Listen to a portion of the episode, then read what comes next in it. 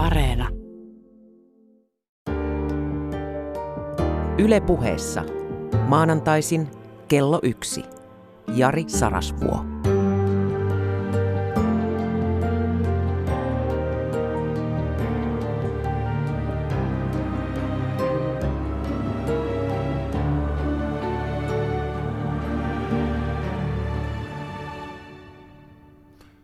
Voi onnea nuoret. Monella nuorella loppuu koulu, on juuri loppunut tai loppuu näinä päivinä. Osa opiskelee vielä tiukasti päästäkseen sen aikaa, kun se Suomessa on mahdollista valintakokeiden kautta korkeakouluun.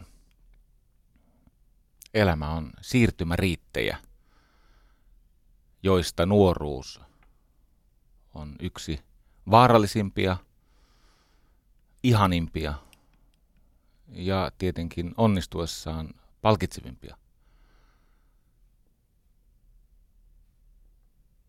Väliin kysealainen ajatus. Olin katsomassa siis esikoululaisten valmistujaisia. Nykyisin esikoululaisetkin saavat ruusun ja todistuksen. Me emme saaneet edes peruskoulussa ruusua ja todistusta. Mutta esikoululaiset jo opetetaan siihen, että tulee se vuosi, jolloin he ovat sen luokkansa tai kouluyhteisönsä vanhimpia. Eli he ovat niitä veteraaneja, viisaita. Ja sitten tämän siirtymäriitin kautta heidät vihitään seuraavaan vaiheeseen jälleen aloittelijaksi. Ja tämä initiaatio, tämä vihki, vihkiminen, se on ihmiselle välttämätöntä ja kun elämme semmoisessa ajassa, josta nämä initioidut viisaat aikuiset ovat luopuneet vallasta ja nuorille ei tarjota enää niitä siirtymäriittejä, niin sehän on surullista. Mutta tämä asiaton ajatukseni liittyy suvivirteen. Nimittäin tässä eskareiden valmistautumisjuhlassa, koulun lähettämisjuhlassa, niin luin rinnakkain ruotsiksi ja suomeksi suvivirttä. Ja sanon nyt heti alkuun, että olen voimakas ruotsin kielen ystävä, kannattaja. Rakastan ruotsin kieltä ja suomenruotsalaista kulttuuria niissä kaikissa hassuissa muodoissa, missä se ilmenee.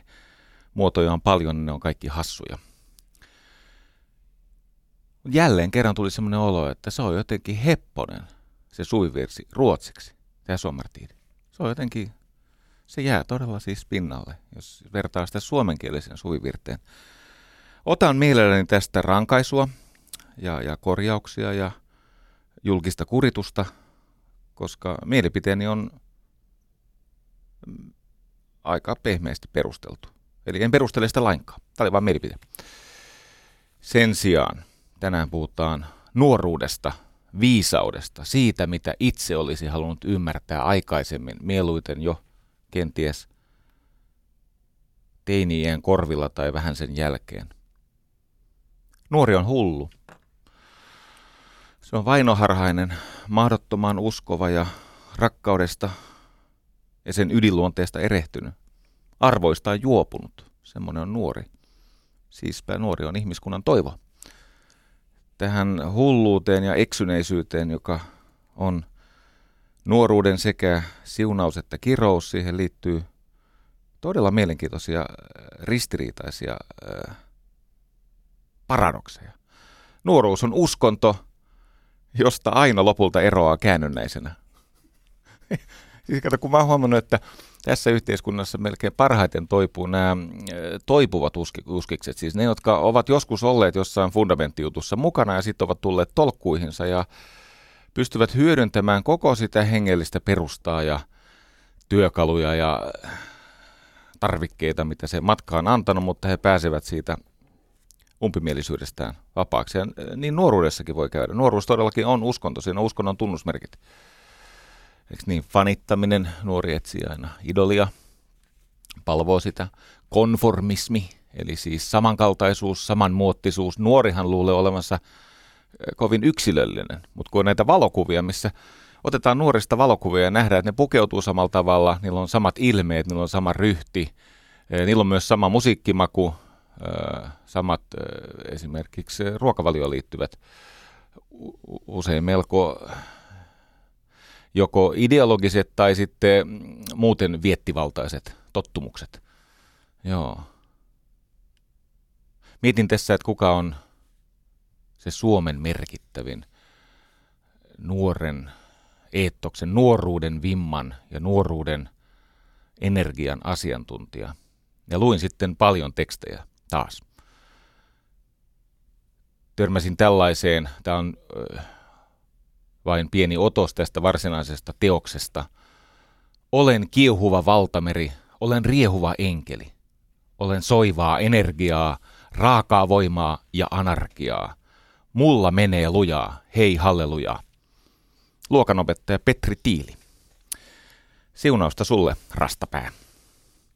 Ilman Suomeen olisi tässä.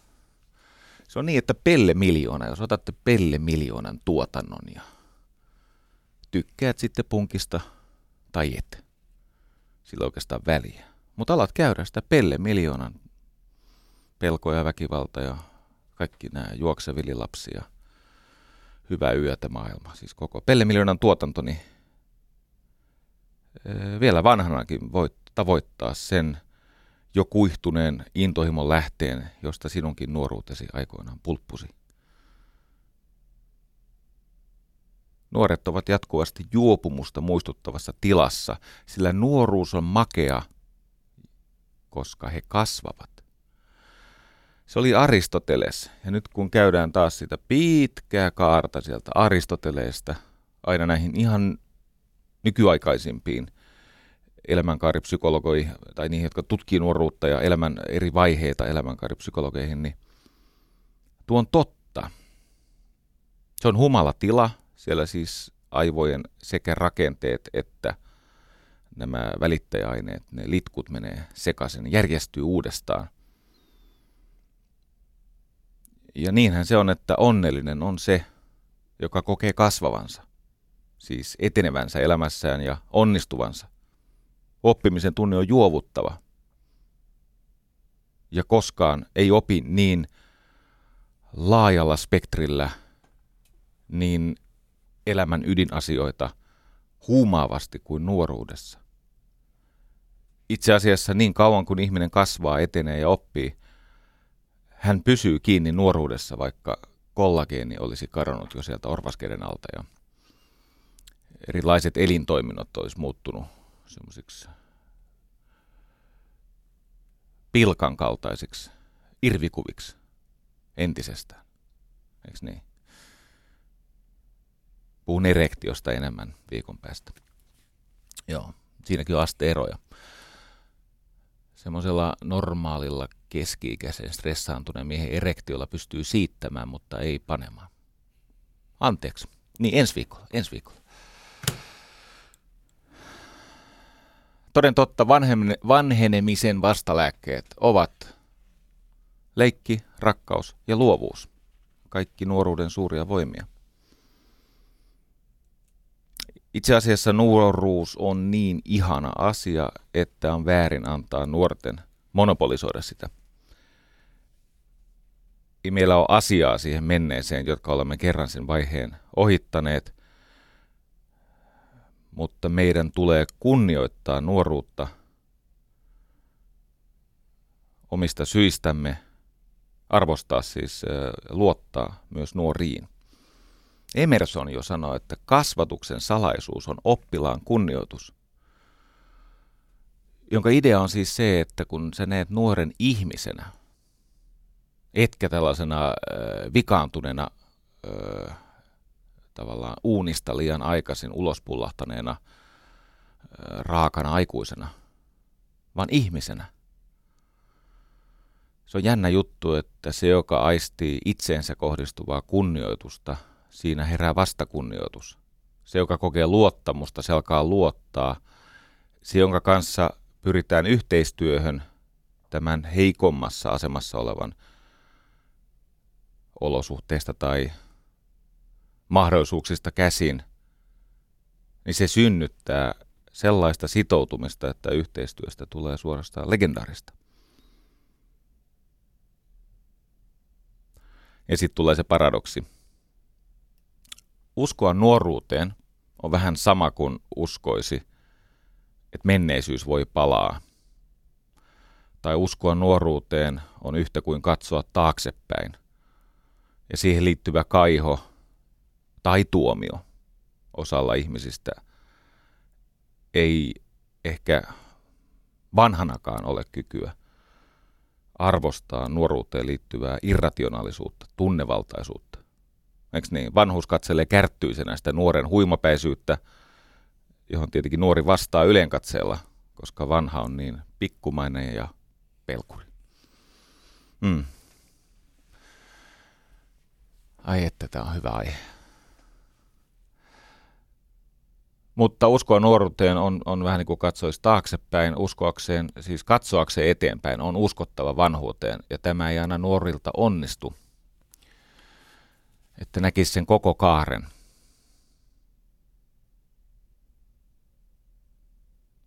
Mä olen miettinyt, että mitkä on niitä oppiaineita, joita meidän tulisi opiskella, jotta saisimme pysyä mahdollisimman pitkään nuoren kaltaisena, ainakin niiltä osin, missä ne nuoren vahvuudet ovat. Niin okei, siinä on varmaan se tärkein asia, mitä elämässä voi opiskella, on toiset ihmiset, koska sitä kautta oppii tuntemaan myös itseään. Ja varsinkin niin, että toiset ihmiset ovat kaikenlaisen onnekkuuden lähde. Onnekkuus.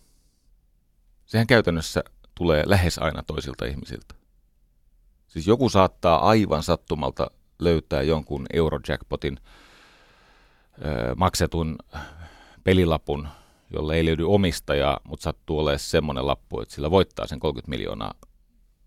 Mutta tämä on niin harvinaista, että tämän varaan ei voi laskea. Kaikki muu onnekkuus tulee ihmisiltä.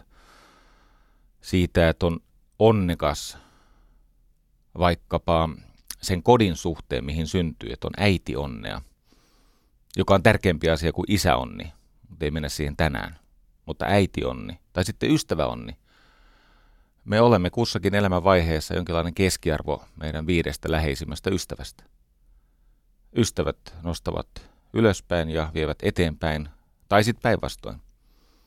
Samalla tavalla kuin äidit voivat opettaa rakkautta, lujuutta, viisautta tässä maailmassa, niin kuin isätkin tietenkin. Mutta monista syistä niin se äiti on erityisessä roolissa. Okei, äiti onni, ystävä onni, opettaja onni. Osuuko matkan varalle sellainen opettaja, joka antaa anteeksi nuoren välttämättömiin kehitysvaiheisiin liittyvät häiriöt ja näkee sen potentiaalin ja rakastaa, luottaa, kunnioittaa sitä, mikä siitä nuoresta voi vielä tulla. Ja onko opettajalla ylipäänsä siis äh, kyky kulkea siinä vierellä. Minulla on ollut semmoisia opettajia. Ja siksikin olen tässä. Ja sitten tietenkin on työnantaja onni. Eli löytää semmoisen työnantajan, joka ihan oikeasti haastaa, kiittää, luottaa ja niin poispäin.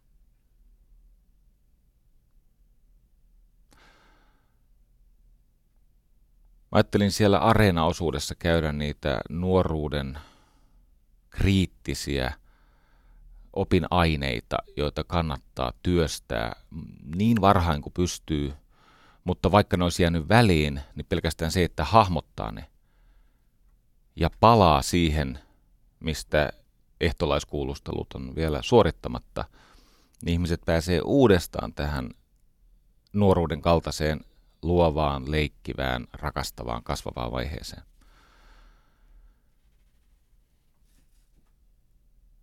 Mutta se, mitä nuoruudessa tavoitellaan, on tietenkin perusta tulevalle onnellisuudelle.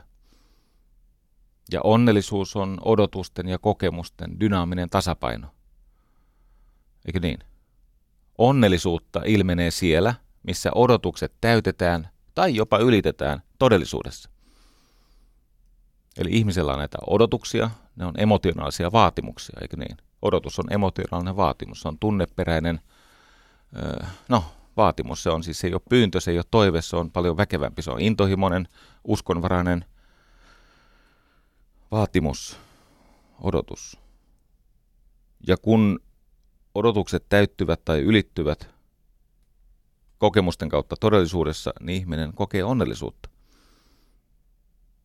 Eli onnellisuus on sitä, että kokemukset täyttävät odotukset. Ja paljon siis on voinut mennä pieleen siinä lapsuudessa ja tietenkin myös vielä nuoruudessa, mutta jos nuoruudessa jostain syystä löytää neuvot siihen, että miten sinusta tai minusta, miten kustakin meistä voisi tulla elämässämme onnellinen, koska olemme löytäneet sen perustan, jota vankistamalla nuoruudessa, niin hullulta kuin se tuntuukin, niin siellä on muutamia tämmöisiä oppimis- ja kehityshaasteita. Mä käyn niitä tänään läpi. Luen muuten ällistyttävää kirjaa. Kirjan nimi on Two Hours. Älä kysy kirjailija. Keessar oli sen nimi. Olisiko Ed Keessar? Mutta siellä on hyvin mielenkiintoinen, yksi mielenkiintoinen selitys, minkä takia Itä-Afrikasta tulee niin käsittämättömiä juoksijoita varsinkin Keniassa, sen sanoin kuvaamattoman dominanssin salaisuus on väkivaltaiset alkoholisti-isät. Tässä kirjassa käydään läpi näitä afrikkalaisia suurmestarijuoksijoita. Totta kai heillä on myöskin niin, asuinpaikka etu, koska se on Ylängöllä kahden, kahden ja puolen tuhannen metrin korkeudessa. Heillä on tämmöisiä aineenvaihdunnallisia ja, ja niin kuin ruumiin kokoon ja mittasuhteisiin liittyviä geneettisiä etuja. Mutta totuus on se, että murtoosasta kenialaisista tai etiopialaisista tulee suurjuoksijoita. Mutta näillä suurjuoksijoilla on mielenkiintoinen tämän päivän teemaan, eli nuoruuteen ja viisauteen liittyvä yhteinen taustatekijä. Kenialaiset nyt meinaa tulla yleistys suusta sanotaan se. Kenialaiset on alkoholista, jos sattuu olemaan miehiä ja isiä. Nyt se tuli, anteeksi. No sanotaan näin, että korjataan tätä lausetta, kun ei tämä ihan oikeasti ole kestävä lause. Keniassa esiintyy järkyttävä määrä väkivaltaista alkoholismia, joka purkautuu siis perheväkivallaksi.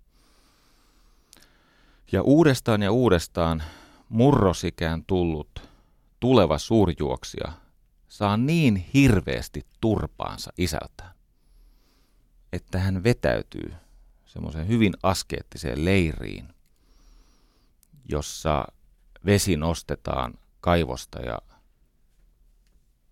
on sähköä tai ei, mutta jos on sähköä, niin siellä on siis miljonäärijuoksijoita, jotka ovat semmoisessa erittäin pienessä kopissa siellä leirillä, johon mahtuu vain yksi sänky ja katosta roikkuu hehkulamppu, jossa ei ole varjostinta. Sitä käytetään yöaikana siihen, että luetaan harjoituspäiväkirjaa ja suunnitellaan tulevia treenejä. Ja kun luin näiden suurjuoksijoiden tämmöistä psykodynamiikka-historiaa, siihen liittyy itsenäistyminen, viisaus, askeesi, vapaaehtoinen askeesi. Osa näistä suostuu siihen todella alkeellisiin oloihin, vaikka heillä on jo rahaa. Niin kuin totesin, tämä Geoffrey Mutai, joka on juossut maratonin 20302. Mutta sitä ei ole hyväksytty maailmanennätykseksi, koska siellä Bostonissa ö, reitti laskee yli yhden metrin per kilometri. Se on siis juossut sen alamäkeen. Mutta on se juossut ihan tota, no sen kukkulareissunkin, 20357, on se ihan hyvä poika juokse. Ja, ja kerran joutui, kun jostain syystä ei ehtinyt lentokoneeseen, niin joutui osallistumaan kympille, niin nykäs sen 26.41. Huomatkaa, ei verryttely. No niin, se on taustalla tämä nuoruuden trauma, jota hoidetaan viisastumisella. Ja se sama tausta on, se toistuu se uudestaan ja uudestaan. No niin.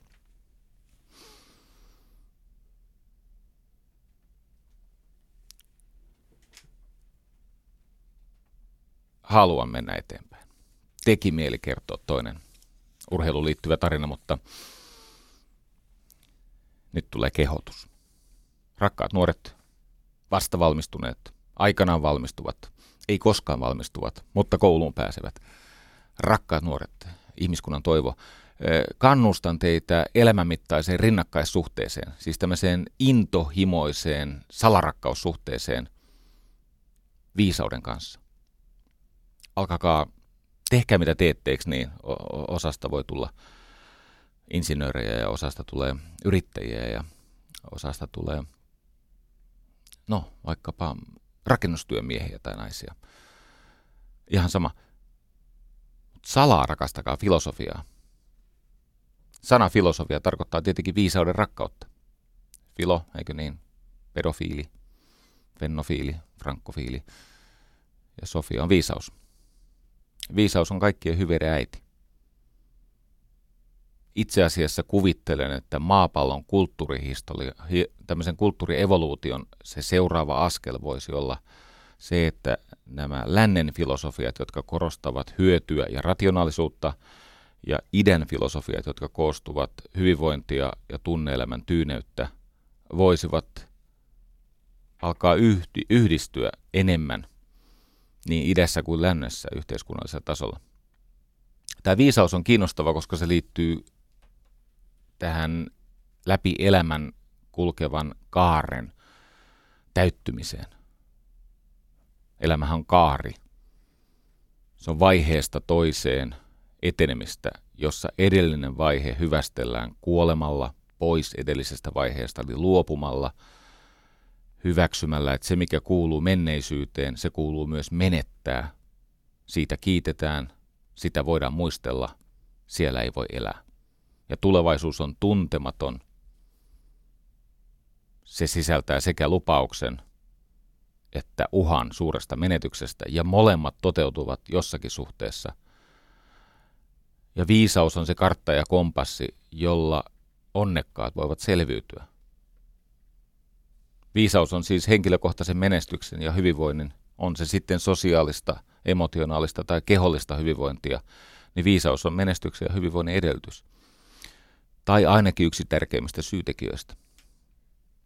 Ja mielenkiintoista on se, että viisaus löytyy aina vierailta mailta. Sun täytyy jättää se heimo, jotta voisit palata viisaampana ja palvella sitä heimoa. On se sitten perhe tai toimiala tai kotiseutu. Tai vaikkapa oman isän kesken jäänyt tarina. Viisaus löytyy sieltä tuntemattomasta, yllättävästä lähteestä – ja se edellyttää eksymistä. Pelkkä etsiminen ei riitä. Ne, jotka etsii, ne jää sen etsimisensä vangiksi, mutta ne, jotka eksyy, saattavat löytää.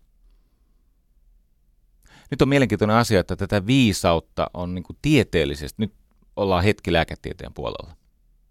Jos pois luetaan filosofia, niin tieteellisesti viisautta on tutkittu melko vähän ja melko lyhyen aikaa.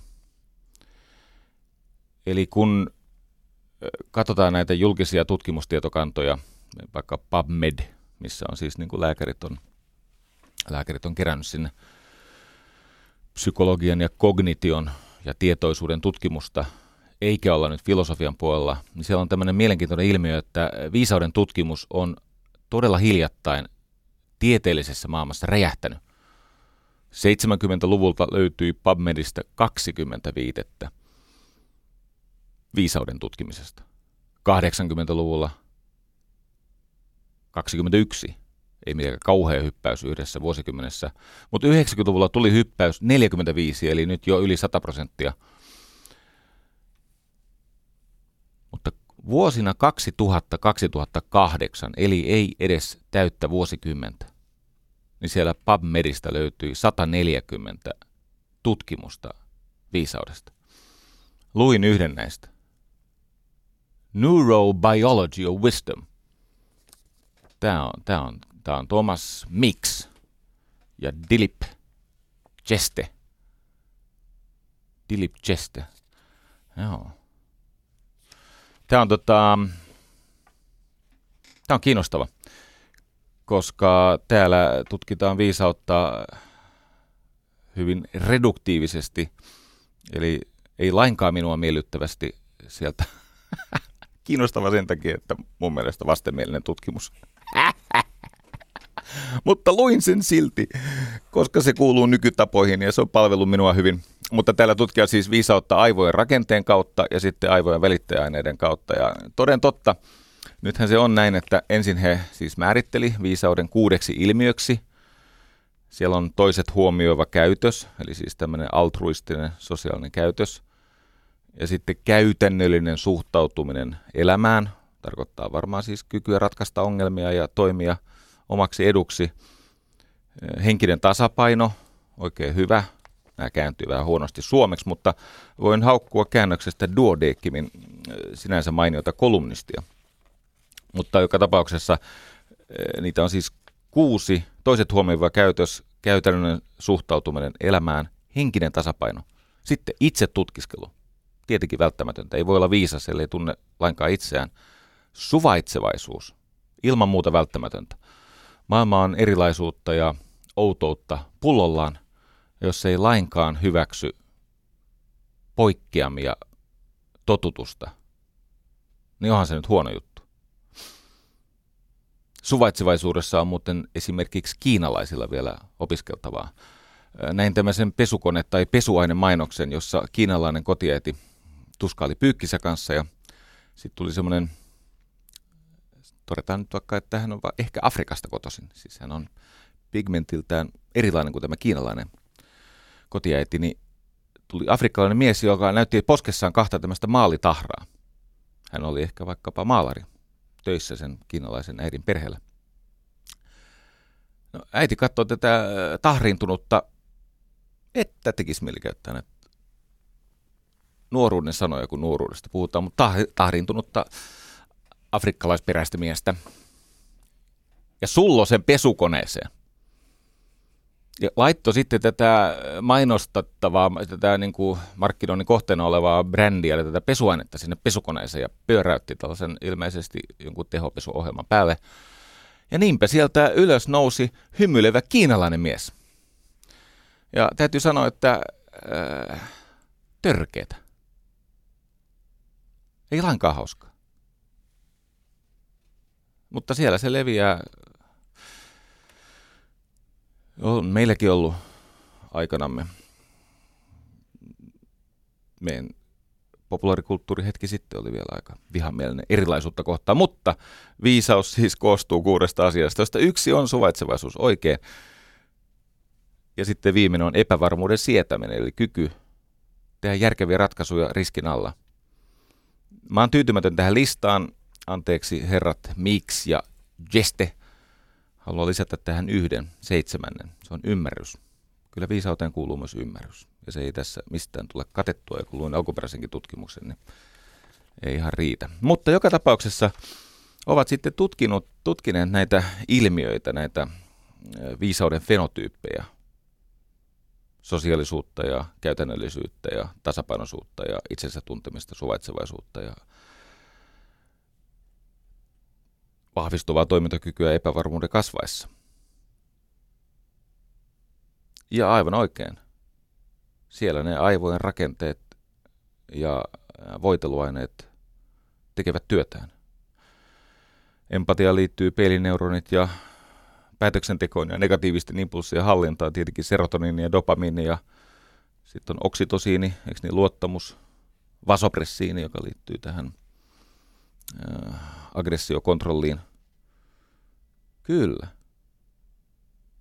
Ja sitten kun katsotaan niin kuin rakenteellisesti, että mitkä osat aivoista vaativat erityishuomiota, että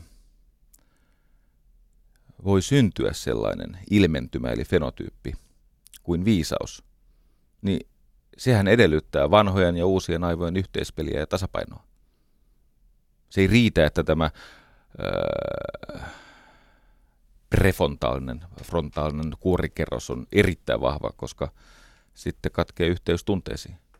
Niin kuin joskus joillakin todella lukeneilla, todella analyyttisillä ja, ja, ja älykkäillä ihmisillä, niin yhteys sekä kehon koordinaatioon että tunneelämän irrationaalisuuteen ristiriitaisuuteen, niin se pätkäsee. Oletteko koskaan huomannut?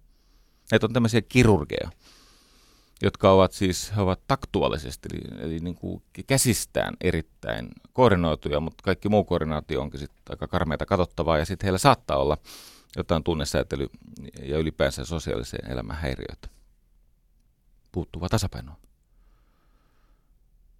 Nyt hän on päätymässä siihen, että näissä psykiatrisissa ongelmissa niin viisauden ymmärtäminen saattaa osoittautua ratkaisevaksi.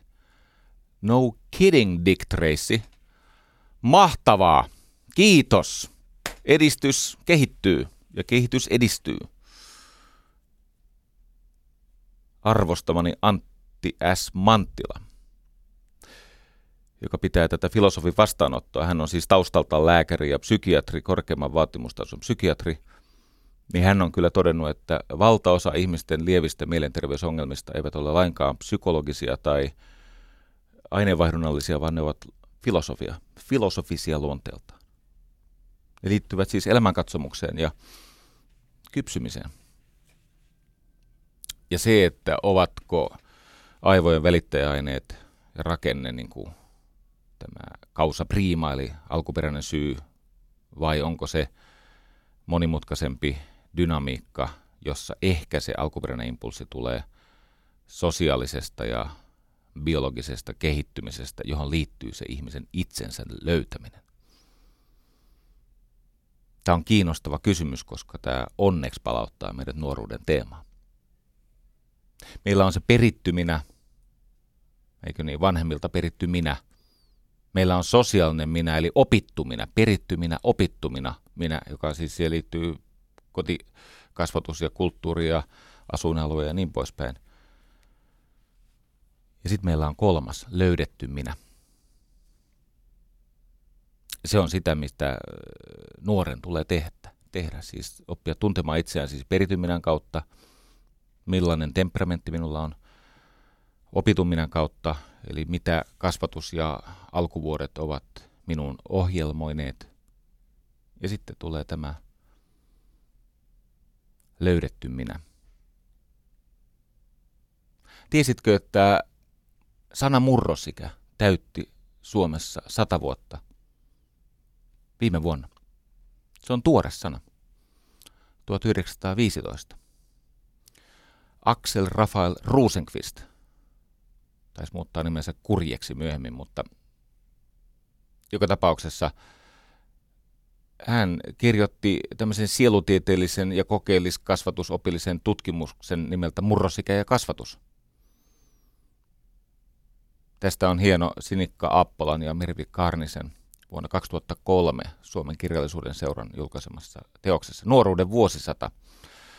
Ja sana murrosikä tai murrosaika, hän käytti, siis tämä Axel Rafael käytti niitä synonyymeina, se tuli silloin käyttöön. Hmm. Jos emme mene näiden murrosien öö, biologisten, siis kehollisten ilmiöiden itsestäänselvään tarkasteluun, vaan rajaamme tätä murrosikepohdintaa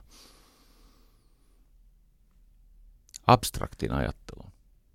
Tämä voi viedä meidät siihen, miksi nuori on intohimoinen, hullu, joskus vainoharhainen, ö, pysäyttämätön, niin tavattoman kykenevä tekemään äärimmäisiä uhrauksia.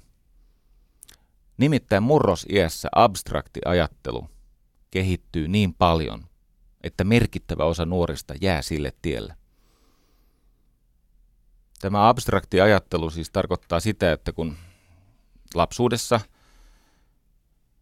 me emme abstrakteja asioita ymmärrä mitenkään muuten kuin vertauskuvien kautta tai ulkoa opittuna, mutta semmoinen käsitteiden ajattelu, se, että pystyisimme käsittelemään suuren joukon käsitteitä nopeasti ja hallitsemaan sitä hierarkkista, ei-konkreettista käsiteavaruutta, niin se käynnistyy todenteolla siinä murrosiassa. Ja se on huumaavaa. Se nuori, kun irtautuu lapsuudestaan ja se abstrakti ajattelu siellä aivoissa vauhdittuu, mutta ei ole vielä viisauden mahdollistamaa kriittistä ajattelua tukena ja turvana, niin se nuorihan alkaa uskoa ideoihinsa. Himo, eli mikä on mulle välttämätöntä, niin kuin käsitteellisesti, tai inho, mitä mä en enää siedä lainkaan, saattavat ylittää kaiken. Ja semmoinen käytännön elämä tai ihmissuhteet niin, tai tulevaisuus voi saada yllättävän pysyvänkin vaurion. Joskus tämä maanpako ideoiden valtakuntaan se tekee nuoresta varhain impotentin, kyvyttömän toimimaan todellisuudessa. Hän on niin siellä ideoidensa ja abstraktioidensa, käsitteidensä hetteikössä.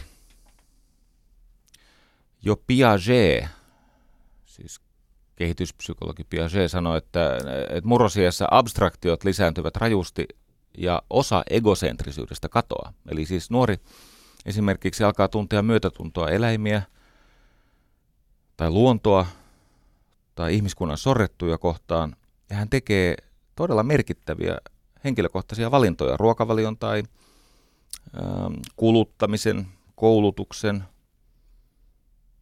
tai jopa oman turvallisuuden suhteen. Siis nuoret saattavat lähteä vieraille maille aika vaarallisestikin puolustamaan sellaista ihmistä, joka ei aina edes ymmärrä, että tämä ihminen tuli tänne auttamaan, se ei tullut tänne saaliiksi.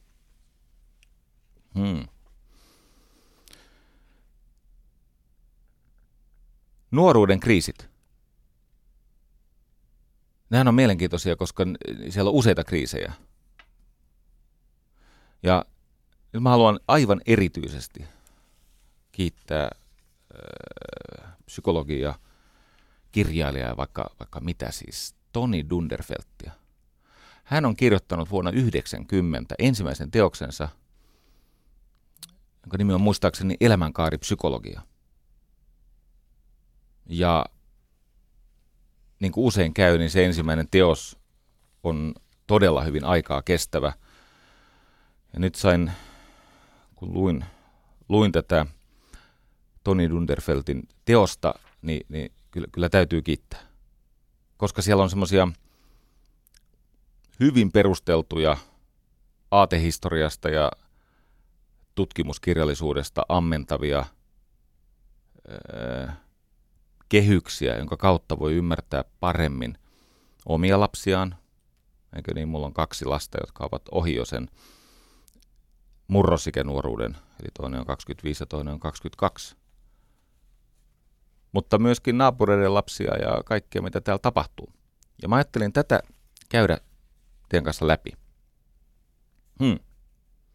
Sitten tässä on tämmöinen mielenkiintoinen asia, että todella monet näistä jaksoista ovat vähän kiusallisenkin samanmittaisia. Ne, ne on ikään kuin seitsemän vuotta. Siis se on, kun itse en pidä taikauskoisesta ajattelusta, enkä pidä niin kuin vetelistä johtopäätöksistä, vaikka niitä itsekin teen, niin kuitenkin haluan yrittää ajatella tarkasti, niin tämmöinen, tämä, että elämä koostuu 11 seitsemän vuoden tämmöisestä syklistä, niin se on pikkasen liian harmoninen ollakseen totta. Mutta ei se mitään. Täällä on hyvät perusteet. Ja mä käyn kohta sen, taisin Twitterissä kirjoittaa tämmöisen viisauden kaavan, joka kuului neljä kertaa kolme on yhtä kuin 11 kertaa seitsemän, eli väitteeni siis kuuluu, että 12 on yhtä kuin 77. Ja siellä muutama ihminen sitten kysyy, että minkä lukujärjestelmän viisautta tämä on? No kerron tässä kohta. Onneksi. Mennään kuitenkin nopeasti ne nuoruuden kriisit, koska se vie mut ainakin itselleni merkittävä esimerkki. Vuosina 12-20. Nämä muuten jaot, että milloin ihminen on nuori ja milloin hän on aikuinen. Ne jaot vaihtelee. Jung jakoi elämän neljään jaksoon, jossa nuoruus kesti aina 40 ikävuoteen saakka. Carl Jung siis.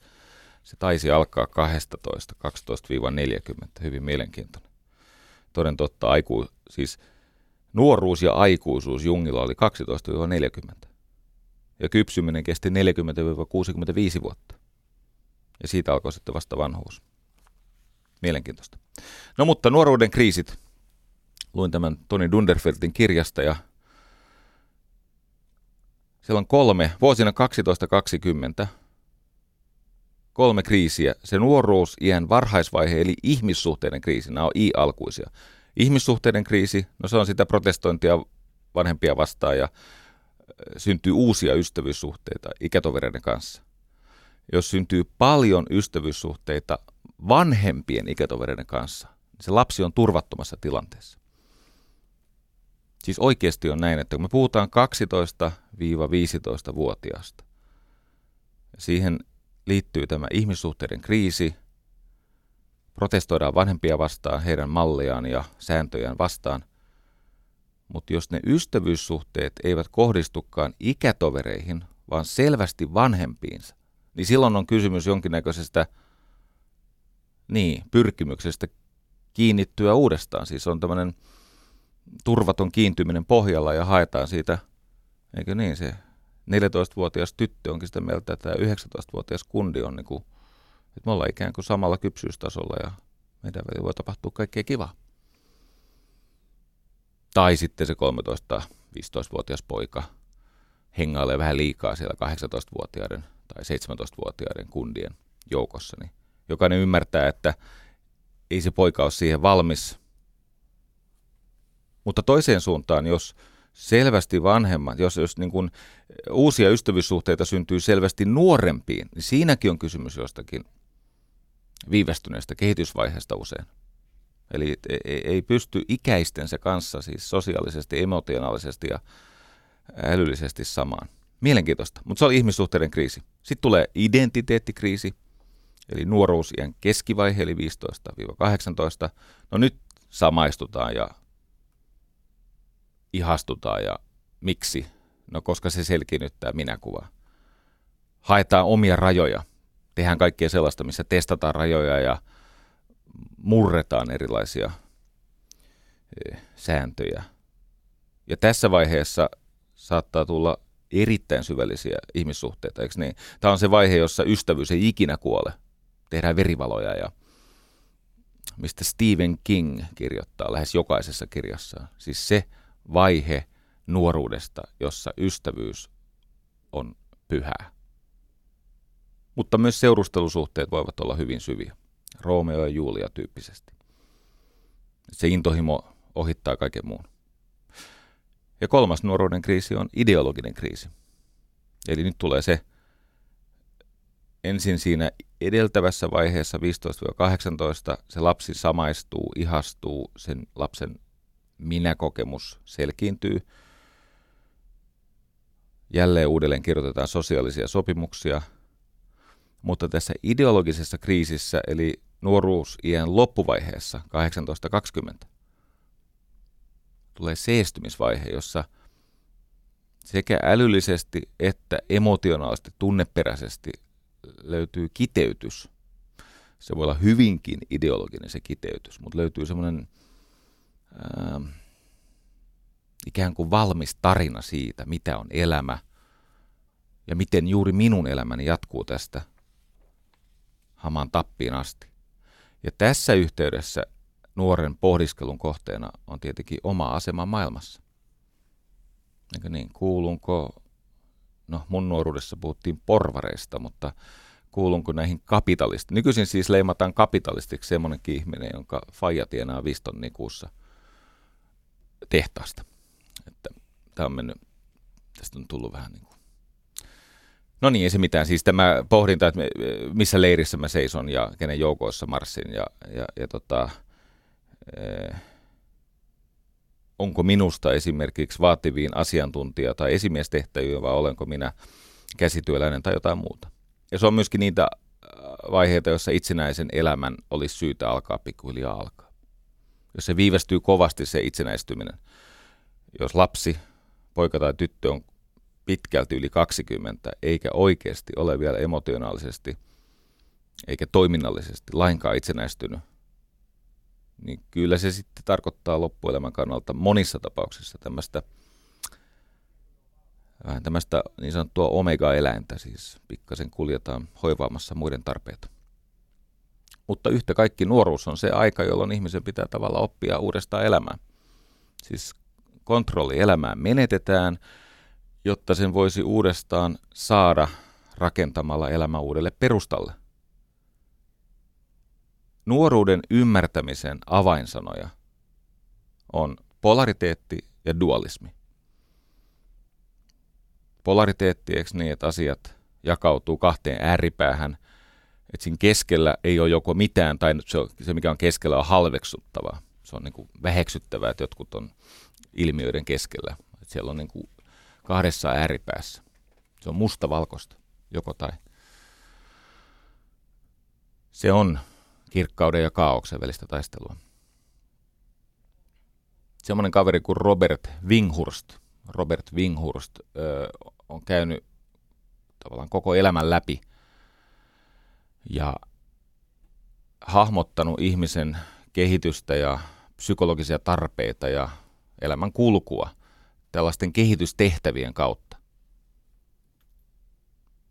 Ja nuoruudessa on kehitystehtäviä.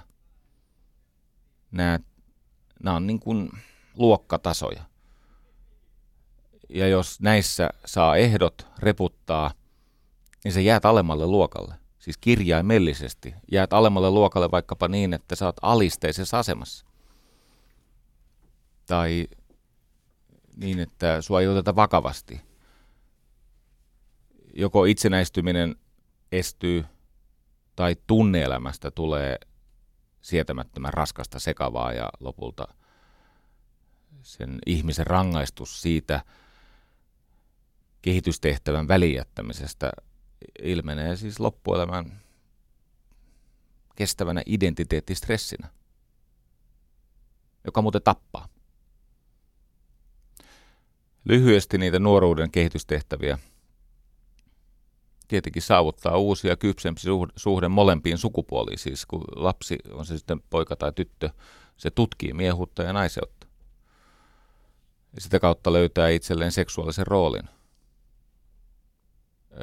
Ja, ja ehkä hyväksyy itsessään olevia seksuaalisia ristiriitoja, toivon mukaan. Ja ainakin yksi niistä kehitystehtävistä on hyväksyä oma ulkonäkö oppia käyttämään ruumistaan tarkoituksenmukaisesti. Esimerkiksi tämmöinen asia, että oppisi hengittämään. Mä oon tosissani. Osa nuorista ei hyväksy ruumistaan ja se näkyy ihan siinä, että he hengittävät huonosti. Näkyy katseen alla tapahtuvassa työskentelyssä, puhuessa, keskustellessa – ihan semmoisissa niin kuin yllättävissä tilanteissa, tämä ihminen niin kuin se nyki. Siellä autonomisen hermoston, siellä sympaattisen ja parasympaattisen välillä on niin kuin jarru, tavallaan niin kuin oikosulku, käsijarru päällä. No niin, yksi nuoruuden kehitystehtävä on tietenkin itsenäistyä vanhemmista ja muista aikuisista. Ja se saattaa joskus tarkoittaa aika rajua irtiottoa ja, ja suorastaan tämmöistä särkemistä. No sitä aletaan valmistautua perheelämää ja hyvin tärkeä osa. Nuoruuden keskeinen kehitystehtävä on ottaa vastuuta taloudellisista seikoista. Mä haluan sanoa yhden asian. Jos sä oot nuori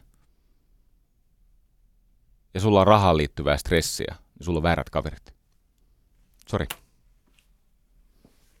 Jos sä oot nuori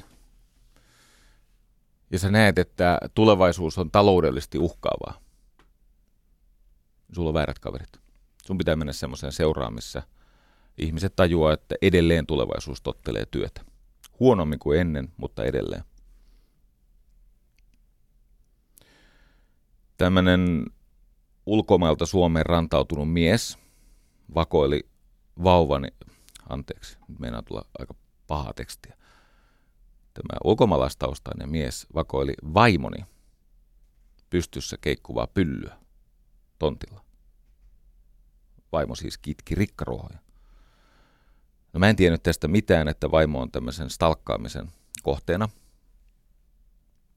Mutta hetken kuluttua soi meidän ovikello. Vaimo oli tullut jo, siis Virpi oli tullut kotiin. Ja niin poispäin. Hän mainitsikin, että oli tämmöinen ulkomailta Suomeen tullut mies ja pyrki juttelemaan hänen kanssaan, kun hän pyllisteli siellä puskissa. Soi ovikello, niin siellä oli tämä kaveri.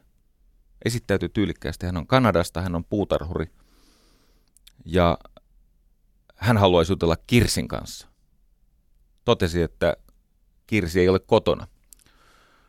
No, hän sanoi, että hän on, pyytää anteeksi, nimi oli Virpi. Mainio kaveri, Kanadasta. Hankki hommia, kato.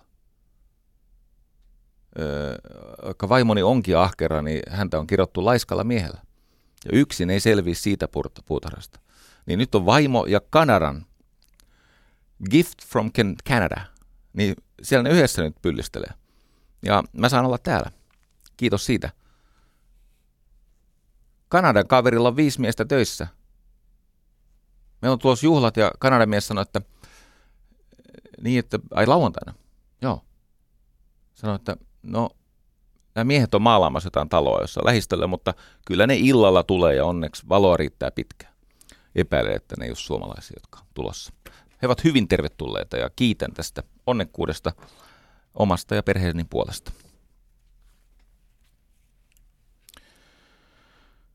Nuoruus on vaarallista aikaa johtuen tästä tunnevaltaisuudesta.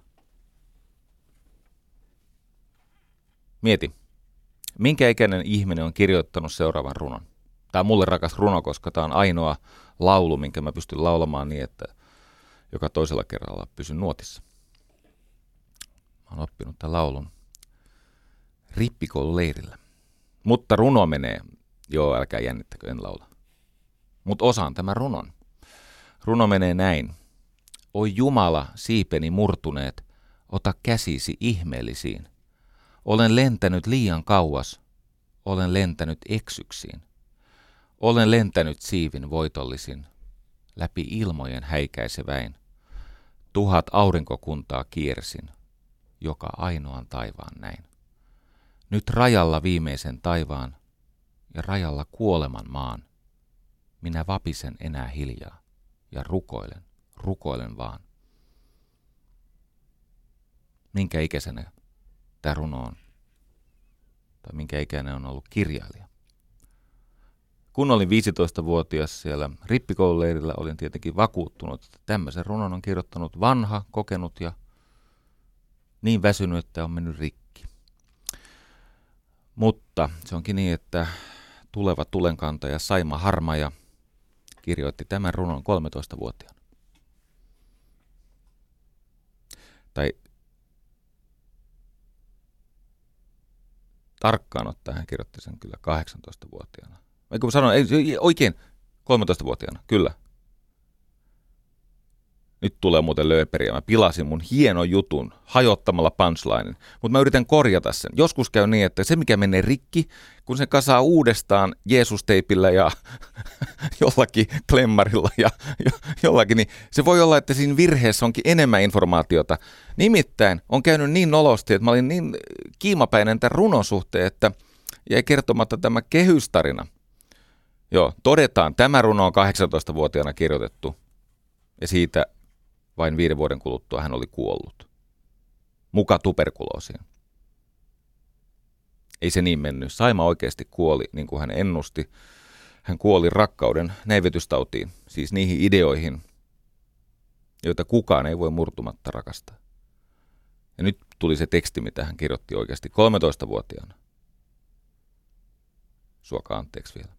Hän kirjoitti 13-vuotiaana, en elä vanhaksi, Minut on luotu jotain suurta, kummallista varten. Tulen taistelemaan jonkun aatteen tähden, tempaisemaan muut mukaani, tulen riehumaan ja hehkumaan ja luomaan, ja sitten minä kuolen. Kaiken olen antanut aatteelleni, minä riudun tulisine sieluineni ja haaveineni. Olen varma, etten mene naimisiin. Tulen pitämään aatetta rakastettunani.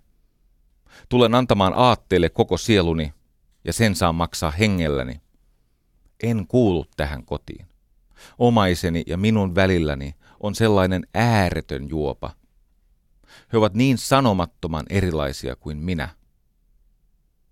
Minulla ei ole missään yhtään ainutta sukulaissielua, joka voisi ymmärtää sieluani. Ja saankohan koskaan sellaista? En usko. Ja tämän hän kirjoitti 13-vuotiaana. Oli pikkasen murrosikä päällä. Ja tästä eteenpäin hän sai elää vain kymmenen vuotta niin tunnevaltaista elämää, että olen varma, että se on hänet näivettänyt. Tämä mainittu runo, joka alkaa siis Oi Jumala siipeni murtuneet, ota käsisi ihmeellisiin, on kokoelmasta huhtikuu.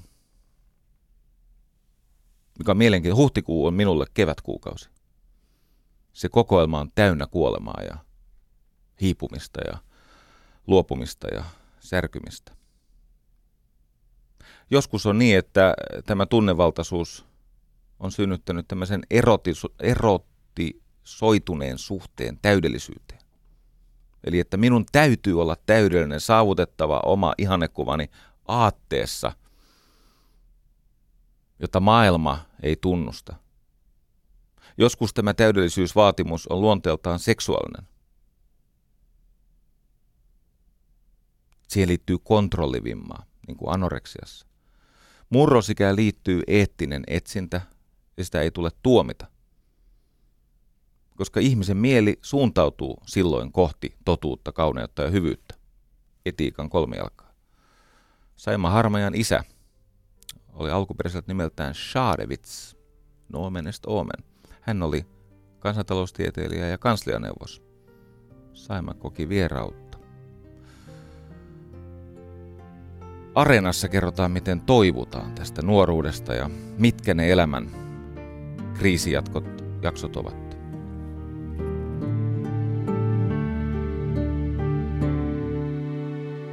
Yle puheessa Jari Sarasvuo. Nuori ihminen. Se on niin kuin kreikkalainen sankari, joka vaeltaa vieraissa maissa kohdaten uusia seikkailuja ja haasteita – pyrkimyksenään löytää lopulta se keskitie äärimmäisyyksien väliltä. Tähänhän nämä tarinat aina liittyy. Keskitie äärimmäisyyksien väliltä. Mielenkiintoista on se, että näissä entisajan jumaluusopeissa on käytetty jumalia tämmöisenä metaforana tai symbolisena hahmona, jonka kautta ihminen voi tutkia sitä omaa ristiriitasta, kaoottista tunneelämänsä nuoruudessa kreikkalaisille ne jumalat, jotka sopivat tähän nuoruuden tutkimiseen, olivat Apollo ja Dionysus. Dionysus, eikö niin? Apollo, viisas ajattelu. Dionysus, hullut halut. Se on sitä kirkkauden ja kaauksen vastavoimien taistelua. Apollo näkee ja parantaa, soittaa musiikkia. Dionysus on rietas, tuntee, repii ja sitten jostakin löytyy se tasapainopiste. Tämä vierauden kokemus kuuluu tietenkin varsinkin lahjakkaiden, intohimoisesti itseään ilmaisevien ihmisten nuoruuteen.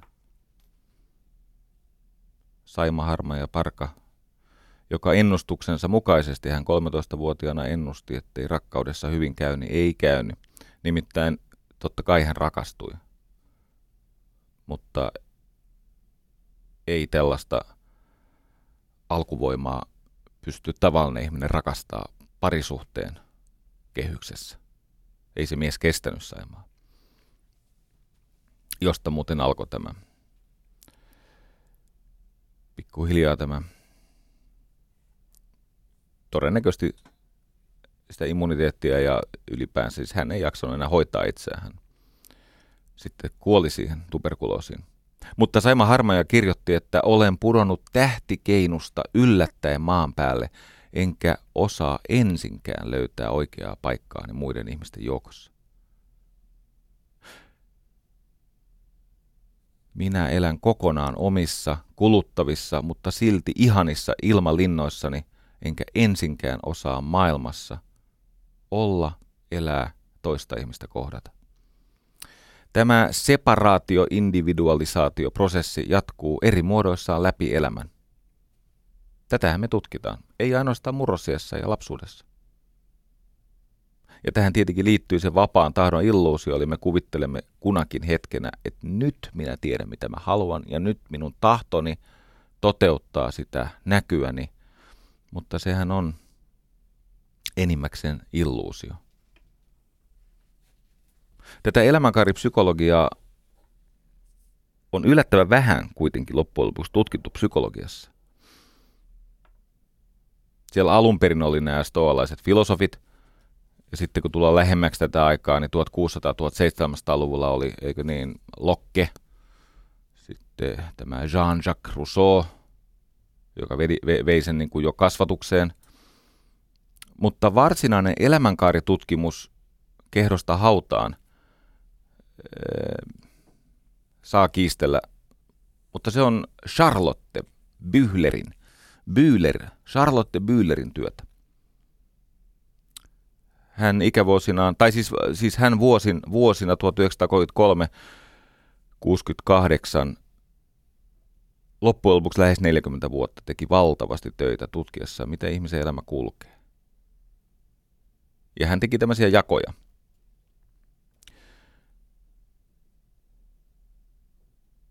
Ja samoihin aikoihin, no, öö, Freudilla oli omat jakonsa, Jungilla omat. Sitten jo mainittu tämä Robert Havinhurst. Mutta mä olen törmännyt nyt niin usein tämmöiseen kummallisen ja kiusallisen väitteen eh, jonkinasteisiin aihetodisteisiin, että elämä kulki seitsemän vuoden jaksoissa. Ja ihan täyspäiset ei siis mitenkään niin kuin taikauskoon taipuvaiset ihmiset aika usein tätä seitsemän vuotta kuljettaa niissä puheissaan. Ja jos sallitte, niin mä vedän sen. Meneekö se juuri näiden vuosien mukaan sinun elämässäsi? No ei se mene. Öö, tässä on vaihtelua. Öö, olenko löytänyt jonkun tutkijan, vaikka mainitun Byylerin tai, tai tämän, tämän Robin, Robert Winghurstin – joka on identifioinut samat vuodet. No sinne päin kyllä, aika hyvin.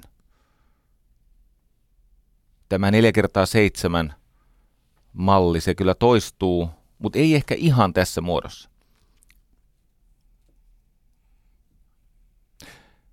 Me koemme elämässä kolme merkittävää puberteettia, kolme merkittävää tämmöistä eksistentialistista kriisiä. Ja elämä koostuu tavallaan neljästä vuodenajasta. Tämä kiusaksi heittämäni neljä kertaa kolme on yhtä kuin 11 kertaa seitsemän. Mä avaan tämän. Tämä neljä, neljä kertaa kolme on yhtä kuin 11 kertaa seitsemän. Neljä liittyy niihin vuoden aikoihin. Kevääseen, kesään, syksyyn, talveen. Kolme liittyy näihin seitsemänvuotisjaksoihin. Eli kukin näistä elämän vuodenajoista osuu yllättävän tarkkaan näihin seitsemänvuotisjaksoihin. Mutta yhteensä näitä seitsemänvuotisjaksoja tässä tarkastelussa on 11. Ja se johtuu siitä, että tämä loppu on auki. Me olemme täällä niin sanotusti open end tyyppisesti niin kuin minä just nyt areenan puolella. Nämä kolme ensimmäistä vuoden aikaa on kehitys- ja kypsymisjaksoja, joissa kriisi on keskeisessä roolissa. Näet kohta. Ja sitten vastaavasti se viimeinen, niin arvaat kyllä, kun se on talvi, niin siinä on oma monotoninen kulkunsa. Ensimmäinen jakso nollasta seitsemään. Ihminen on lapsi. Ja sielläkin on näitä kehitysvaiheita, missä opitaan kehon kontrollia, eikö niin? Siis suolehallintaa ja pöytätapoja ja opitaan puhumaan ja pysymään pystyssä, kävelemään, juoksemaan hyppimään melko luotettavasti. Sitten tulee tämä kahdeksasta 14 ikävuoteen. Tämä menee vähän lomittain nyt muutaman muun mallin kanssa, mutta älkää häiriintykö. Se on esimurkku. No alkaako se esimurkku jo kahdeksanvuotiaana? No ei, paitsi jos nykyisinhän on näitä tilanteita, missä on ehkä syöty vähän hormonella kasvatettua lihaa, niin siellä saattaa näkyä jo kummallisuuksia, mutta se tarkoittaa sitä itsenäistymistä, jossa pikkuhiljaa edetään kohti kehon muutosta ja sitten se suhde vanhempiin muuttuu. Ja sitten tulee tämä kiinnostava kuuma nuoruus. Ensimmäinen suuri kriisi. Se noin seitsemän vuotta on sitten 14-20, mikä se jakso onkaan, 12-20. Se on se vaihe, missä elämä menee tai pannaan palasiksi ja etsitään uutta. Se on se tilanne, missä nähdään näkemä, näkymättömiä ja uskotaan itseensä ihan mahdottomasti. Ja osalla tämä teini-ikä tai murrosikä tai tämä nuoruuden kuuma nuoruusvaihe, sehän ei meinaa päättyä millään. Näitähän on tämmöisiä, jotka jää jumiin tähän, koska ne eivät, he eivät näitä, näihin kehitystehtäviin pysty vastaamaan. Mutta joka tapauksessa tämä on se vaihe, missä tulisi niitä elämän kaikkein kriittisimpiä taitoja alkaa alusta, jotta ne myöhemmät siirtymäriitit onnistuisivat paremmin. Se tekemätön työ siinä nuoruudessa, ihmissuhteiden kriisi, identiteettikriisi, ideologinen kriisi ja siihen liittyvät tiedot, taidot koulussa, kehollisesti ja niin poispäin, niin mä en tiedä opetetaanko näitä. Ehkä pitäisi. Mutta lyhyesti, yksi elämän tarkoituksista on löytää sellainen tehtävä, jossa ihminen on hyödyksi ympäristölle. Liittyy työhön. Eikö niin? Ja tärkeä juttu, jota ei enää nuorille opeteta. Kaikki työ on julkista. Teet mitä tahansa työksesi, niin sä olet julkisuudessa. Sä olet jonkun katseen alla. Ja se, miten sitä lärviään pitää tai päätään roikottaa tai miten yksitavuisia kurkkuääneitä päästelee tai miten tunnevaltaisesti käyttäytyy, että jos on huono päivä, niin saa murjottaa ja niin poispäin. Se ei valitettavasti kuulu enää meidän oikeuksiimme silloin, kun me olemme palveluksessa. Pelkästään tämä käsite, mitä tarkoittaa olla palveluksessa, se on vähän hämärtynyt. Silloin kun ollaan palveluksessa, niin silloin hillitään omia tunteita tai teeskennellään tunteita. Ollaan iloisia, vaikka ei huvita. Ollaan ystävällisiä, vaikka oikeasti se toinen ihminen on niin kelvoton, että tekisi mieli rankasta.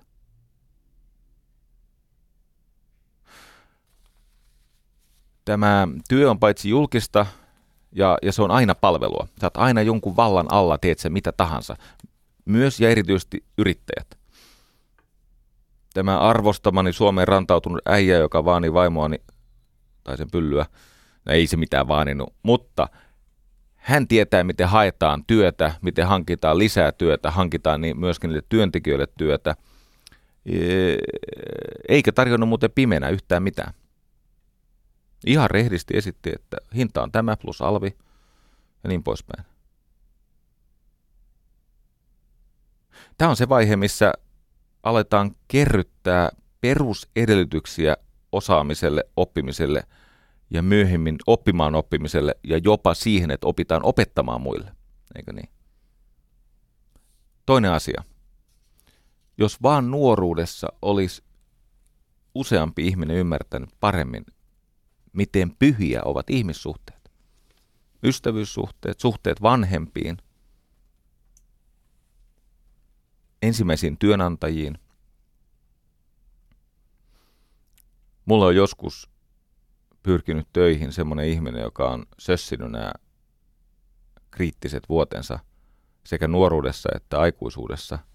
Ja sitten niiltä livahtaa joku lause, jolla ne osoittaa, että ne on edelleen vähän kallella kypärin sitä edeltävää työnantajansa kohtaan.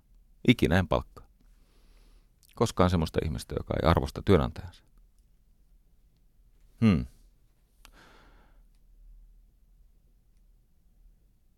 Ihmissuhteessa se tärkein yksittäinen neuvo on itsehillintä. Ja kyky toimia omia niin kuin, tunnevaltaisia viettejä vastaan. Tähän tietenkin liittyy myös sen oman niin kuin, kehollisen minän e, haltuunotto. Nyt me elämme sellaista aikaa, että merkittävä osa nuorista on niin huonossa kunnossa, että heillä ei tule niin sanotusti kasetti kestämään myöhemmin.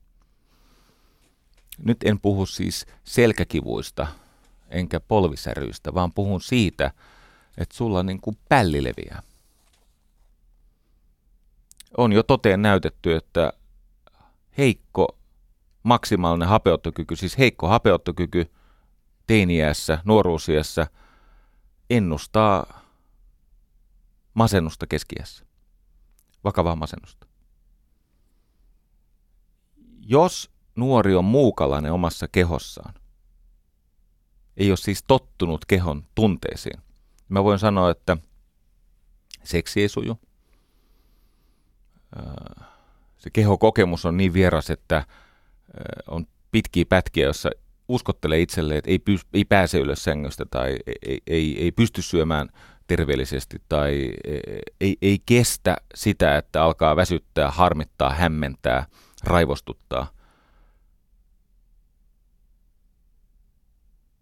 Kyllä yksi osa tätä ensimmäistä kolmea seitsemän vuoden jaksoa, joka päättyy tähän kuumaan nuoruuteen – siinä ensimmäiseen suureen kriisiin, on se, että sä opit käyttää kehoasi tarkoituksenmukaisesti.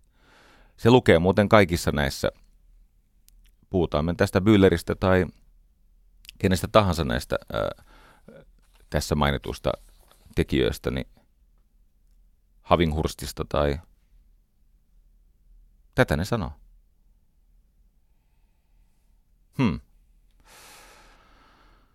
No sitten siihen liittyy myöskin unelmat, vapaus tehdä sitä, mitä todella rakastaa.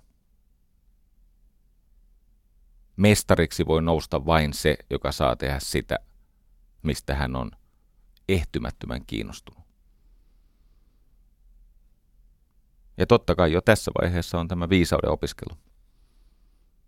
Tämän ikiaikaisen ymmärryksen, että mikä on tämä elämän laki.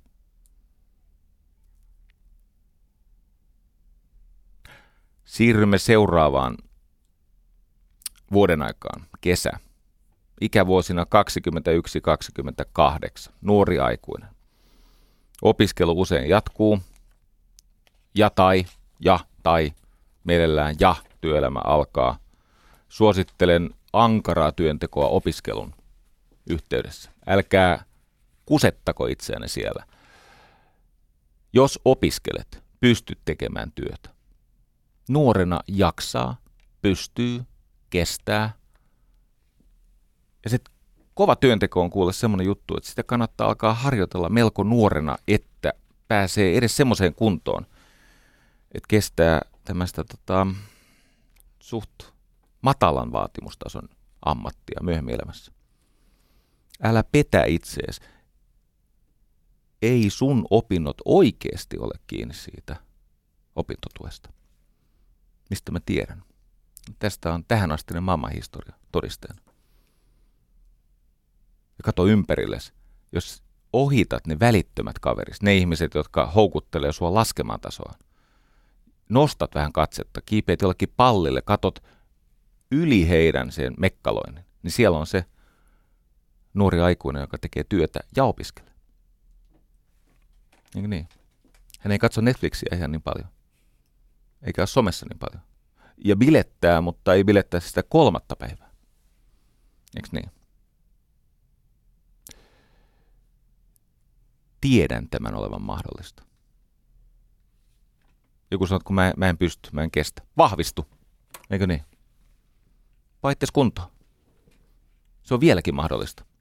Hae tukea. Hae semmoisia kavereita, joilla on luonnollista se, että hoidetaan opiskelut, hoidetaan taloudellinen itsenäistyminen.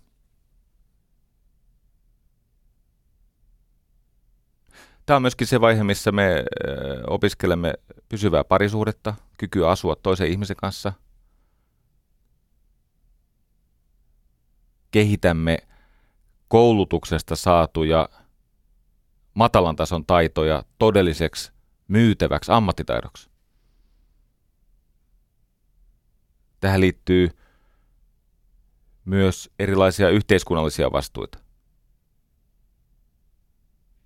Ehkä lapsen kasvattamista. Ja oman arvomaailman mukaisten ryhmien etsimistä ja niihin liittymistä ja sitoutumista. Nuori aikuinen, 21-28 vuotta. Sitten tulee kiinnostava, niin kuin tutkija Robert Gold sanoi, että tulee toinen puberteetti. Se on siis se osa aikuistumista, jossa me olemme, no, jotkut sanoo sitä 30 kriisiksi. Se on mielenkiintoista, se on ikävuosina 28-35.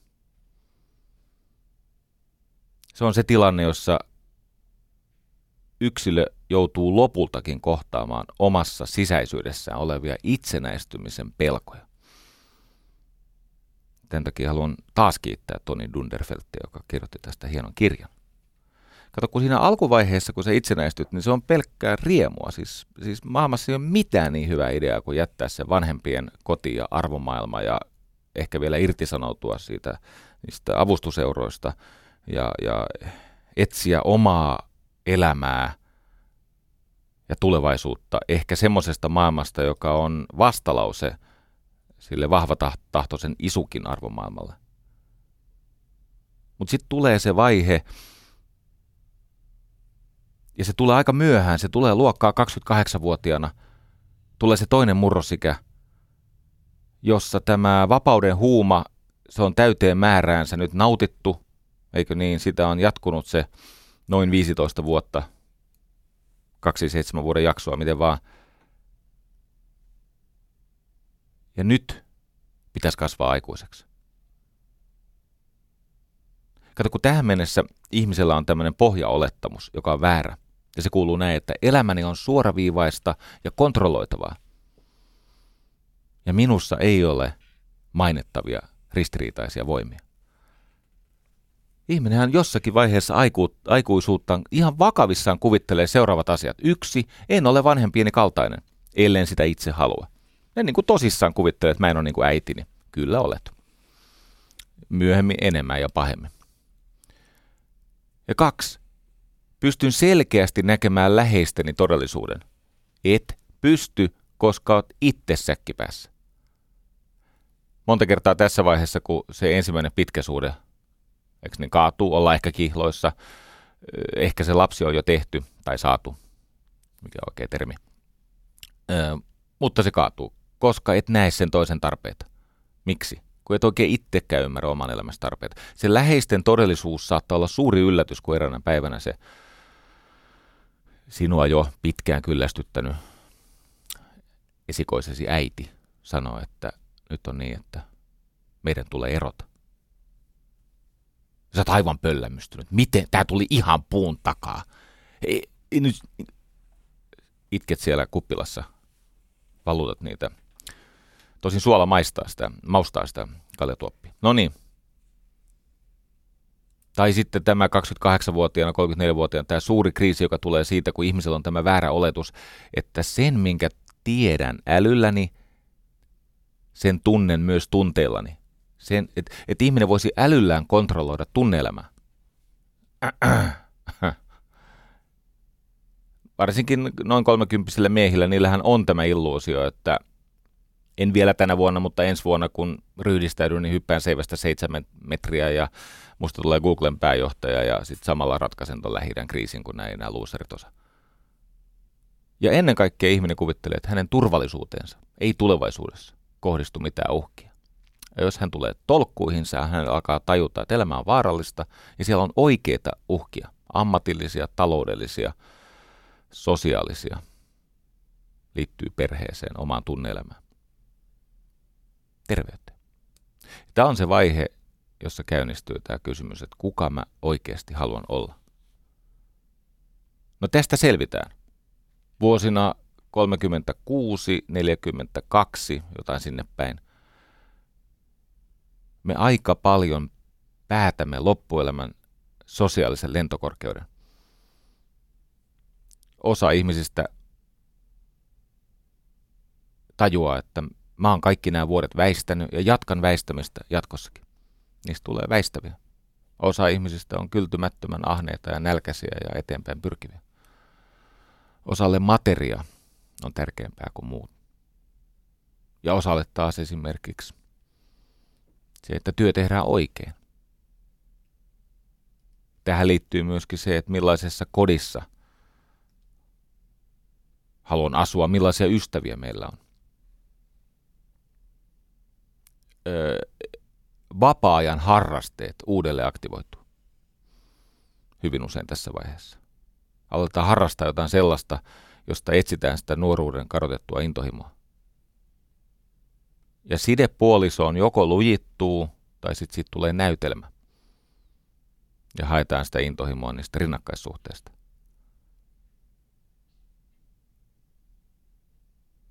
Ja no, jos on lapsia, niin tämä täyteen vanhemmuuteen kasvaminen tapahtuu noina vuosina. Kunnes, ja tämä oli se kesä, eikö niin, nuori aikuinen, aikuinen, toinen suuri kriisi ja sosiaalinen asema. Ja sitten tulee syksy. Kolmas murrosikä, kolmas kriisi. Se itseensä kohdistuvan kritiikin ja muutaman elämään kuuluvan välttämättömän takaiskun laukaisema, joskus aika vakavakin eksistentialistinen kriisi saattaa ilmetä esimerkiksi masennuksena. Todennäköisimmillään se iskee ikävuosina 43-50 siinä välissä, jossakin vaiheessa. Tämä on se, että kuka minä olen todella. Kun on se siihen mennessä ne kolme itsenäistymisikää, eli biologinen itsenäistyminen, se on sitä lapsuutta, eikö niin suoli, ruokapöytä. Sosiaalinen itsenäistyminen, se on nuoruutta, kaverit. Sitten ammatillinen ja sisäinen itsenäistyminen, se on se 30 eksistentialistinen kriisi, mutta tämä neljäs kriisi on luonteeltaan hengellinen, se on siis luonteeltaan moraalinen, semmoinen niin kuin elämän suurempaan tarkoitukseen liittyvä kasvukokemus. Ja jos ei sieltä löydy tarkoitusta, se kokemus elämästä onkin nihilistinen, siis että ei ole mitään pyhää,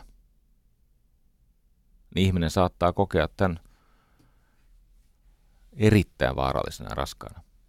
Steiner, siis Rudolf Steiner, niin totesi, että äh, sisäisen elämän monista muodonmuutoksista se viimeinen, se aistimus sielun, siis se, että sä tajuat ja osaat ja pärjäät ja sulla on asema, ne voimat muuntuu ymmärryssieluksi.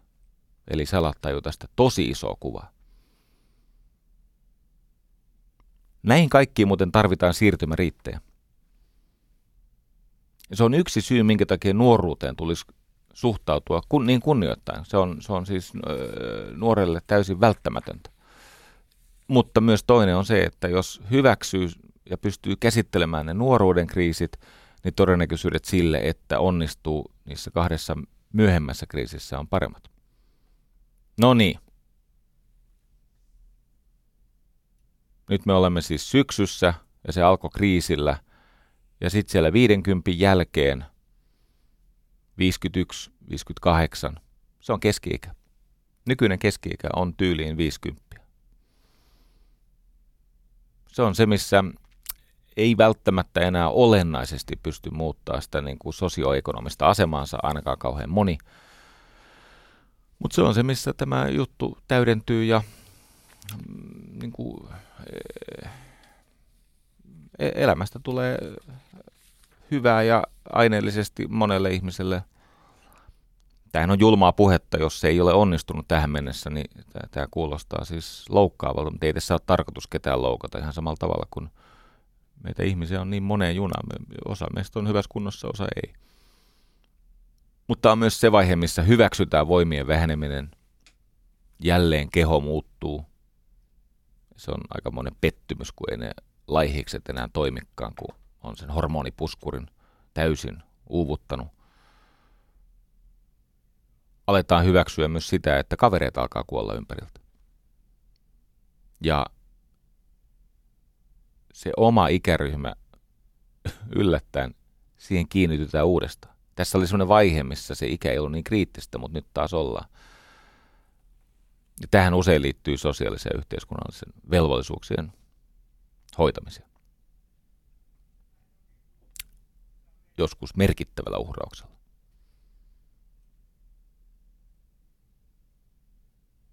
Vuosina 59-65 syksyn jo muuttuessa aika tuuliseksi, koleaksi, sateiseksi on työelämän loppukiri. Siinä pannaan kaikki peliin. Jätetään kaikki kentälle. Ja sitten tulee viisauksista suurin. Jos voisi opettaa nuorille kaksi viisautta, jos se olisi mahdollista. Neuvot on muuten hyödyllisiä vain jälkikäteen. Neuvoista ei ole hyötyä etukäteen. Meidän kaikkien täytyy saada kolhia itseämme, kukin omalla tavallamme. Ja toivottavasti vahinko ei ole korjaamaton. Mutta se välittömästi ja joka tapauksessa kaikkia helpottava neuvo, se toisiksi paras neuvo on se, että hellitä vähän siitä tärkeilystä. Tärkeile vähemmän. Kaikissa elämänvaiheissa. Nuorena saattaa olla aika vahva tärkeilyn tarve, ja sitten se periytyy sinne aikuisuuteen. Mutta mitä vähemmän pidät itseäsi ainutlaatuisena ja tärkeänä ja semmoisena, että koko muun maailman ja maailmanlain täytyy ta- taittua sun edessäni. Sitä parempi. Eiks niin? Sitten kun luopuu tärkeilystä, niin muu maailma alkaa arvostaa. Ja maailman laki alkaa peukaloida todennäköisyyksiä sinun puolestasi, eikä sua. Mutta se tärkein neuvo, lainaan sen Starkin perheen sukuvaakunasta. Winter is coming. Talvi tulee.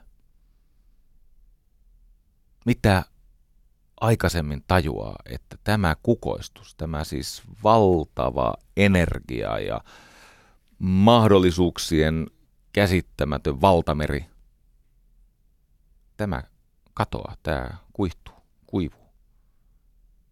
Tämä on niin kuin Araljärvi. Se oli joskus merenkokoinen ja nyt se ei enää ole. Winter is coming. Talvi on tulossa. Eräänä päivänä voimat, viisaus, ystävyydet. Kaikki on käynyt niin niukaksi, että ne ei enää pidä yllä sitä elämää, jota se joskus elit. Ja mitä aikaisemmin ymmärrät varautua vääjäämättömään talven tuloon, kadottamatta elämäniloa keväällä, kesällä, syksyllä. Se ei tarkoita sitä, että et osallistuisi juhliin kevään juhliin, eikö niin, bakkus. Se on sitten rietastelua. Kesän juhlia, ne on niitä saavutuksia, naimisiin menoja ja lapsen saamisia. Syksyn juhlat, se on sadonkorjujuhlia. Siellä niitetään hienot palkkiot kaikesta, mitä on saatu. Mutta mä en siis sano, että luovu ilosta ja naurusta ja luovuudesta ja hauskanpidosta ja leikistä. Mä sanon päinvastaista, mutta muista takaraivossa, että nyt on syytä nauttia – elää, viedä eteenpäin tätä tarinaa, koska eräänä päivänä sä et pysty. Talvi tulee. Talvi tulee ja joillekin ihmisille hyvin varhain. Tässä mun esityksessä tämä on tämä 11 kohta 66 ikävuodesta eteenpäin. Niin voi hidastaa, voi suojautua voi tehdä kaikenlaisia asioita. Talvellakin voi harrastaa. Jos olet säilynyt itsellesi jotain syötävää ja sulla on varmaan hyvä viinikellari siellä, niin ei sen tarvitse kurjaa olla. Ja jos sattuu siihen olemassa rohtoja. Mutta elämää hallitsee laki, jota voima toteuttaa. Ja se, joka on viisas, sekä ymmärtää ne elämän voimat ja ne lainalaisuudet, että kunnioittaa niitä.